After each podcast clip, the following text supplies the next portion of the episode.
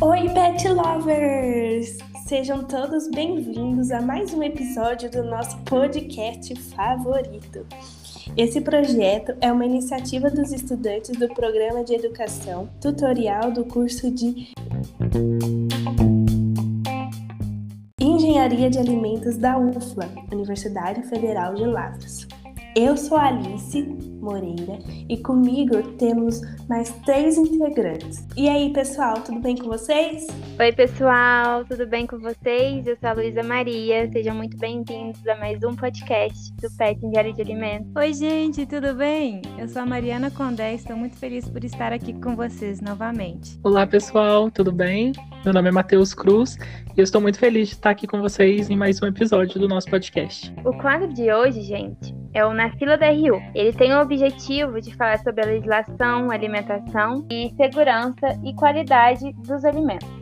Além de falar também de erros de embalagem, casos de irregularidade no processo de produção. E hoje, pessoal, nós iremos falar de um assunto que ressurgiu depois de muito tempo, que é o caso da vaca louca. Houve casos desse, dessa doença nos estados de Minas Gerais e no Mato Grosso do Sul, e isso foi foco das notícias nesses últimos meses. Então, se você gostou aí do nosso tema, né, está ansioso aí para esse bate-papo, é só aguardar a nossa vinheta que logo mais a gente vai comentar tudo e um pouco mais sobre o caso da vaca louca. Gente, esqueci minha carteirinha. Você tem crédito na carteirinha, né? Espero que hoje seja suco laranja. É o mais gostoso. É cubos bovinos hoje? Ué, mas lá no aplicativo tava falando que ia ser espetinho. Oxi. Bom, gente, em setembro surgiu a notícia de que o Brasil suspendeu por, de, por tempo indeterminado a exportação de carne bovina para a China por conta de, da identificação de dois casos de vaca louca nesses produtos. E isso acabou provocando preocupações em alguns consumidores e gerou incerteza sobre o preço das, da carne. É, mas o que é a doença vaca louca? Vamos falar o nome técnico dela. É uma encefalopatia espongiforme bovina. Mas é, o que acontece, né? É uma doença que degenerativa que atinge o sistema nervoso. Mas ela é mais conhecida como doença vaca louca, porque os sintomas é, agridem e afetam a coordenação motora. É isso mesmo, Alice. Ela é uma doença causada por um tipo de proteína chamada prion e normalmente ela é fatal para os animais. A vaca louca ela pode aparecer de uma forma espontânea em animais e normalmente são animais de idade avançada. Mas né, nesse tipo de caso, a frequência é rara e a doença ela até pode ser considerada então atípica, né? O que gera também aí um baixo risco de contaminação. Isso. E por que, que essa doença foi tão falada nesse mês de setembro? porque caso algum animal ou algum ser humano consuma essa carne infectada, essa doença ela pode ser transmitida de forma infecciosa. E aí isso constitui o chamado caso típico. Na história do Brasil, não há registro de nenhuma ocorrência desse tipo de caso. Isso mesmo, gente. É, a versão humana da doença, mais comum hoje em dia, ela é conhecida como nova variante da doença de Creutzfeldt-Jakob e também é letal. E os sintomas mais comuns são perda de memória, dificuldade locomotora e visual, o cansaço e a rápida perda de peso. E desde 1995, quando foi identificada esse, essa, essa variante da doença, já matou cerca de 178 pessoas. Então, realmente, ela é muito letal, né, gente? Sim. Sim, ela é muito letal. O que aconteceu, gente? Na, no fim da, da década de 1980 até a década de 1990, no Reino Unido começou essa doença da vaca louca. Então houve uma epidemia de fato. Isso levou à proibição do uso dos miúdos bovinos para consumo nesse período. Então muitas pessoas ficavam com medo de ser contaminadas na hora de consumirem carne bovina, principalmente de produtos processados. Então foi muito sério mesmo essa epidemia. E aí, no ano seguinte, o ministro da Agricultura, né, John Gummer, disse que a carne de vaca era completamente segura. E com o objetivo de tentar provar isso, ele convocou toda a imprensa para uma entrevista coletiva na, na qual ele comeu um hambúrguer tipo, na frente de todo mundo. E aí, sabe o que foi mais engraçado? Que ele tentou, no mesmo evento, ele tentou convencer a filha dele de quatro anos a comer o hambúrguer também. Só que, para surpresa dele, né, ela não quis, ela recusou comer. E, e isso foi antes de da ciência confirmar o risco da doença para os humanos. A epidemia, gente, atingiu um pico entre 1992 e 1993, é, quando foram confirmados cerca de 100 mil casos dessa doença. No total, hoje, a gente estima que tem né, 180 mil cabeças de gado é, afetados por essa doença. E o surto aconteceu porque os animais eles costumavam ser alimentados com ração, que é feita com restos de miúdos, né, de carne e também de medula óssea, que muitas vezes estavam contaminados. E o que, que eles fizeram, então, né, para conseguir reverter toda essa situação? Então, para conter essa doença, mais de 4 milhões de animais foram sacrificados nessa época, né? Tanto que hoje em dia, tanto o cérebro quanto a medula espinhal, eles são descartados, ou seja, eles não fazem parte da cadeia de alimentação. E além disso, né, também aí um processo de monitoramento muito mais rigoroso dentro das indústrias, né, produtoras aí de produtos cárneos. E também, né, depois de um tempo, eles descobriram que existe uma ligação entre a vaca louca, né, que acontece aí nos animais, com essa variante, né, que a Luísa comentou inicialmente, que, né, dá, né, que causa essa doença na, nas pessoas. Então, depois que eles descobriram né, que existe essa relação, o Reino Unido então introduziu um controle muito mais rigoroso para conseguir. Já no Brasil, esse caso da vaca louca ele é menos agravante. Primeiramente porque o gado no Brasil geralmente ele não é alimentado com rações, existe também, mas a maioria do gado ele é deixado no pasto e aí ele se alimenta por lá. E além disso, a variante da doença identificada no Brasil não apresenta um risco à saúde pública, não, não apresenta isso segundo as autoridades sanitárias. A doença da vaca louca, ela pode se manifestar de duas formas, isso é importante a gente falar. A variante clássica e a variante atípica. Então, a variante clássica, ela ocorre em bovinos após ter a ingestão da ração contaminada com brio que é a proteína que a gente falou anteriormente. Enquanto a atípica, ela pode aparecer espontaneamente em todas as populações de gado. E acredita-se hoje que isso pode ter, ter acontecido, né, agora em Belo Horizonte e em Nova Canaã, no norte, no Mato Grosso, como também aconteceu em julho de 2019 em outra cidade no Mato Grosso. Então eles acreditam que pode ter sido pelos mesmos motivos. Mas é interessante a gente ressaltar também, né, que essa forma clássica da doença, né, que é realmente a mais preocupante, ela foi detectada pela primeira vez em 1986. Porém, aqui no Brasil, ela nunca foi detectada foi essa variante, né, que causou todo esse pânico, causou todas essas mortes lá na década de 90. Porém, aqui no Brasil, a gente nunca teve nenhum caso relatado sobre ela. Até porque ela se espalha rapidamente entre os animais, né, através da ingestão da, da ração contaminada. Até então, não, não existe nenhum caso. Por isso que, né, então a gente não tem uma grande preocupação com relação aos casos que foram detectados no ano de 2021 aqui no Brasil. Só que, gente, infelizmente, não existe cura para essa variante né, da doença de Creutzfeldt-Jakob, que é fatal, letal, e o único tratamento é procurar ajudar o paciente a conviver com, a, com os distúrbios né, provocados. Por isso, a principal medida de prevenção da doença é usar os protocolos sanitários rígidos que impeçam o consumo de qualquer carne contaminada, né? Então, por isso que é, é bom a gente investir na, na ciência, na tecnologia. E essa doença, como os meninos já falaram, é uma doença degenerativa, ou seja, as pessoas vão perdendo as suas funções vitais ao longo do tempo, que tem um prazo muito rápido para se manifestar. Então, é ao longo de seis meses, um ano, e a pessoa não tem muito o que fazer depois que é diagnosticado, como a Alice acabou de falar. Nessas últimas décadas, segundo a Organização Internacional para a Saúde dos Animais, a implementação das medidas de controle resultou num declínio dessa variante clássica de todo o mundo, em todo o mundo. Então, isso também resultou para que as pessoas ficassem mais seguras em consumir a carne do bovino. E eu acredito que você que esteja aí, né, acompanhando o nosso podcast, deve estar se perguntando, né? Então, por que, que o Brasil, né, suspendeu as suas exportações? Né, já que aqui, né, a variante, né, que prevalece geralmente é a, é a atípica.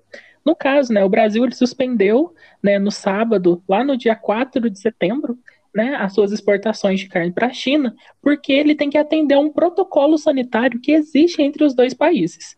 O Brasil, hoje, né, ele possui um nível de, de risco insignificante né, para os casos de vaca louca, né, uma vez que é, é, aqui foi relatado o caso somente de, da variante atípica, Porém, né, apesar disso, existe aí uma preocupação, né, de que o país ele possa ser rebaixado como status aí de nível de risco controlado. Isso, né, pode ter, né, como pode acabar, né, acarretando uma suspensão prolongada das exportações do Brasil para a China, o que, né, economicamente falando, vai ser bem ruim para o Brasil. É, a gente pode perceber, né, que na Irlanda um fornecedor de menor peso de carne bovina para a China. Ela, ela chegou a registrar um caso da doença atípica da vaca louca em maio do ano passado e teve seu status rebaixado pela Organização Internacional para a Saúde dos Animais. E desde então, o país não conseguiu retomar as exportações. Né? E esses dados são segundo a agência de notícias de Reuters. Isso, e para a economia, principalmente do Brasil, é alarmante, porque o Brasil é um grande exportador de carnes bovinas para a China. Para a gente ter uma noção, ele exporta uma quantidade de 38% de toda a carne bovina que a China compra. Então, assim, é bastante coisa, né? Quase a metade. Então, é, a Argentina, que é a segunda colocada, fica em um lugar até longe, comparado assim à quantidade de, de toneladas que são exportadas de carne para a China. Por exemplo, o Brasil, em seis meses, ele fornece cerca de 500 mil toneladas. Já a Argentina, que é o segundo colocado, fornece um, cerca assim, de, um, de 300 mil toneladas. Isso mesmo. E é, só complementando o que vocês estão falando, no passado, é, as notícias negativas sobre a corrupção, né, que até hoje existe em torno do Brasil, e os problemas sanitários foram usados como desculpa por países que tinham interesses comerciais em dificultar a importação de carnes brasileiras, porque o Brasil é um grande exportador dessas carnes. Por isso, o monitoramento de riscos que estão relacionados ao portfólio deve ser acompanhado de forma constante e criteriosa para assegurar a qualidade e não haver nenhum problema que qualquer outro país ou qualquer outra coisa possa acontecer aqui dentro do Brasil, né? Então, Luísa, isso que você falou é, tem grande impacto na nossa economia brasileira, né? Essa questão de notícias negativas sobre corrupção e problemas sanitários, né? A exportação brasileira de carne vem registrando queda nos últimos cinco, cinco primeiros meses de 2021, em comparação ao mesmo período do ano passado, 2020. Então, foram vendidos ao exterior é 2,9% a menos do que registrado no mesmo período de 2020. E, gente, e mesmo com toda essa corrupção, a China segue como o principal destino das exportações de carnes brasileiras, tendo, assim, recebido 317.081 toneladas, então é muita coisa. Isso gerou um aumento no faturamento de 5,4%. E mesmo né, com esse crescimento no faturamento, é importante que a gente tenha aí uma certa atenção quando acontecem casos assim. Porque, querendo ou não, a nossa economia ela fica abalada, né? Já que o nosso país ele é um grande exportador né, de produtos cárneos, né? E informações como essas né, acabam causando uma desconfiança, tanto nos consumidores aqui no Brasil, tanto nos países estrangeiros, né? Que acabam né, importando esses produtos. E é exatamente, né, pensando nesse prazo que a gente leva para recuperar a nossa imagem, que é importante, então, que no Brasil existam aí políticas públicas que acabam, né, que investam realmente em pesquisas para que essas pesquisas, então, né, elas sejam refletidas no processo de produção né, dos nossos produtos, para que assim então o mercado ele acabe tendo mais confiança no Brasil, isso aumente a nossa economia e também, né, automaticamente proteja a nossa população. Isso, Matheus. Só que o problema é que hoje no Brasil, apesar de ter um alto orçamento, né, que é previsto para a área de ciência e tecnologia, que é em torno de 7,2 bilhões, é, apenas cerca de 400 milhões são autorizados para o uso. Então, aí já fica um pouco precário na questão de desenvolvimento de pesquisas, entre outras coisas que poderiam estar facilitando é, na pesquisa sobre essa carne, sobre esses problemas que podem acontecer. E o, o crescimento da produtividade é determinado pelo investimento em infraestrutura e capacidade instalada. Mas hoje, parte que é importante do crescimento das principais economias é em relação à inovação. Pena, né, que investir em educação, ciência e tecnologia é visto por muitos como um gasto, sendo que é o nosso principal meio de alcançar pesquisas, de alcançar resultados que vão trazer é, melhorias em relação a esses tipos de doenças que podem ser transmitidos pelos alimentos, né, gente? Sim, quando a gente investe em pesquisa e educação, a gente pode melhorar a qualidade de vida de toda a população. Chega aqui e rimou, né? Adorei. Bom, pessoal, esse foi o episódio de hoje. A gente quis né, contar um pouquinho para vocês sobre esses casos de vaca louca, né? Ainda mais porque fazia tempo que aqui no Brasil a gente não encontrava casos assim. E é interessante a gente ver né, que, mesmo sendo aí uma variante atípica, o... é importante a gente notar o quão isso pode acarretar negativamente para o Brasil, né? Que vai que acontece que aconteceu com a Irlanda, né? E a gente acabe aí sendo descartado como um, né, um exportador de carnes, o que para a gente seria economicamente aí desastroso. Então eu espero que vocês tenham gostado do nosso, do nosso episódio de hoje. É, espero que vocês né, entrem em contato com a gente, vai lá nas nossas redes sociais, é bem facinho né, de encontrar a gente, deixe seus comentários, tire suas dúvidas e não deixem de acompanhar então as matérias referentes aos casos de vaca louca, porque isso daqui é só um gostinho de quero mais. Então, vão procurar também vocês novas notícias, né, para saber como é que tá andando esses casos. Então, meninas, passe aí as redes sociais do PET, o pessoal poder acompanhar a gente nas nossas redes sociais, por favor. Então, gente, sigam a gente aqui no Spotify, é, curtam o nosso podcast, compartilhem, divulguem para os seus amigos que querem saber um pouco mais sobre esse e outros casos que a gente já falou aqui. E vocês podem baixar e ouvir offline. Top, né? Top demais! Quer ficar mais top? Olha só, sigam a gente no nosso Instagram, arroba. Curtam, comentem as nossas postagens. Nós postamos conteúdo sempre, toda semana. São conteúdos bem informativos. Postamos também sobre o que nós fazemos dentro do PET, sobre a, sobre a área de alimentos muito mais. E se inscrevam no nosso canal do YouTube, que é o PET Engenharia de Alimentos Dupla. Lá a gente posta diversas matérias sobre conteúdo de disciplinas dentro da Universidade Federal de Lavras, dentro do nosso curso, e algumas palestras e capacitações que a gente faz em torno do ano. Então vão lá, nos sigam e aproveite também um pouco do conteúdo que a gente compartilha por lá. É isso mesmo, pessoal. A gente tem bastante conteúdo, muitas redes sociais, vão atrás da gente aí, que a gente vai adorar receber a mensagem de vocês. E qualquer dúvida né, também sobre o tema abordado hoje, a gente vai deixar aqui nas nossas, na nossa descrição as nossas referências, né, quais foram as matérias que a gente consultou. Então, como eu disse, vão atrás, deem uma lida né, e fiquem cada vez mais é, por dentro dos nossos conteúdos. E não esqueçam, toda quinta-feira um, pod, um podcast novo. Então, até.